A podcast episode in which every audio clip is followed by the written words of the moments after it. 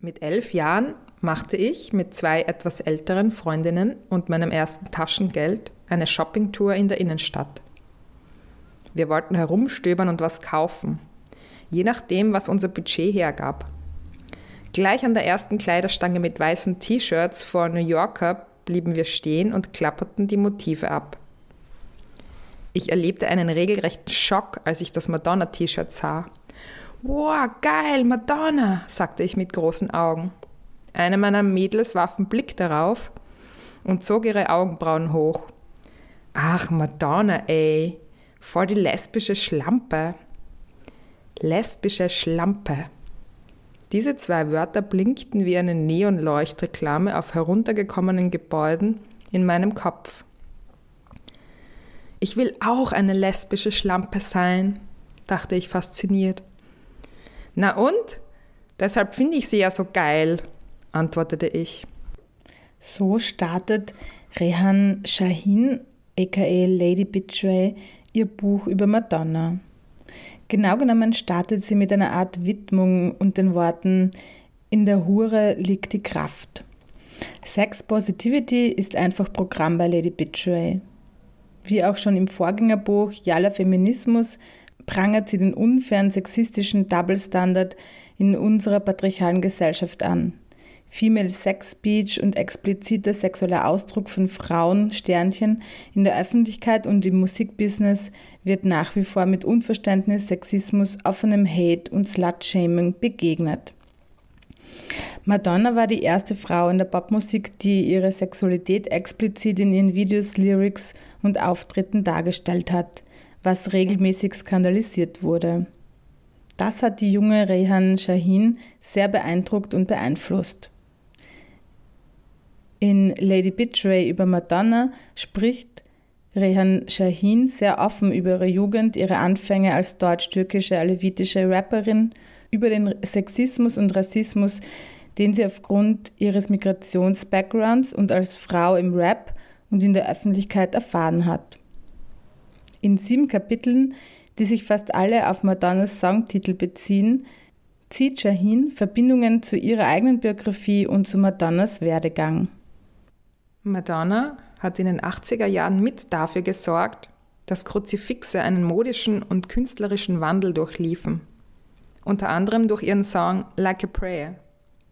Dort singt sie mit offenem Dekolleté und einem Kreuzanhänger vor großen brennenden Kreuzen und verliebt sich in einen schwarzen Jesus, den sie vor einer polizeilichen Falschbeschuldigung rettet.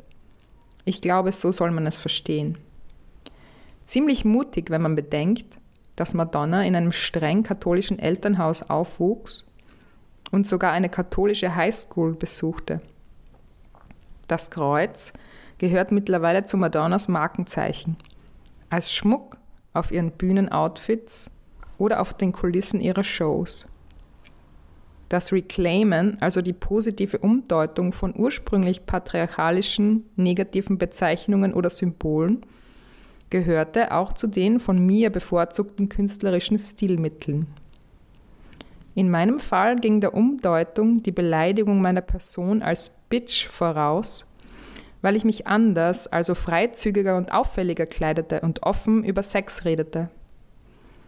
Diese abwertende Bezeichnung gehört zu den gesellschaftlich gängigen Slut-Shaming-Versuchen, damit sich Frauen mit einem freizügigen Sexualverhalten dafür schämen und gesilenced werden.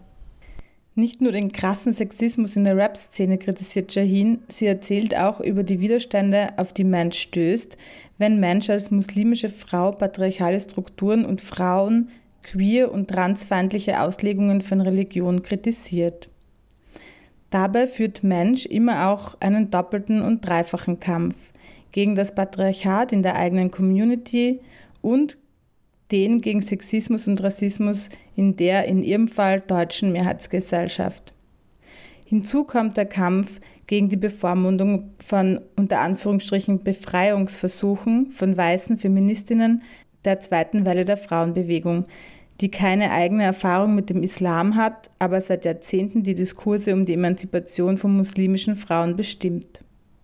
Shahin nennt das feministische Drecksarbeit da die Sensibilisierungs- und Aufklärungsarbeit in den eigenen Communities, aber auch nach außen in die Mehrheitsgesellschaft an den kritischen Women of Color hängen bleibt. Shahin geht im Buch auch auf die Schattenseiten ein, wenn Mensch als Frau Sternchen in der Öffentlichkeit steht und explizit sexpositiv performt. Sie erzählt vom missverstanden werden, von Anfeindungen, von Hate Speech, von Slut-Shaming, von Vergewaltigungs- und Morddrohungen, was beschämenderweise zu den häufigen Reaktionen gehört, die Frauen Sternchen erleben, die in der Öffentlichkeit stehen. Die Kosten dafür waren bei Shahin Burnout und Depressionen. Sie erzählt von Klinikaufenthalten, extremen Selbstzweifeln und Kraftlosigkeit. In dieser Phase musste sie eine Anfrage von Madonna herself ablehnen, bei einer ihrer Touren als Support aufzutreten. Shahin hinterfragt und kritisiert Madonna aber auch, vor allem im letzten Kapitel mit dem Titel Strike a Pose, Madonna's Supremacy. Madonna bedient sich immer wieder aus der schwarzen Musikkultur, vermarktet diese und verdient Millionen damit.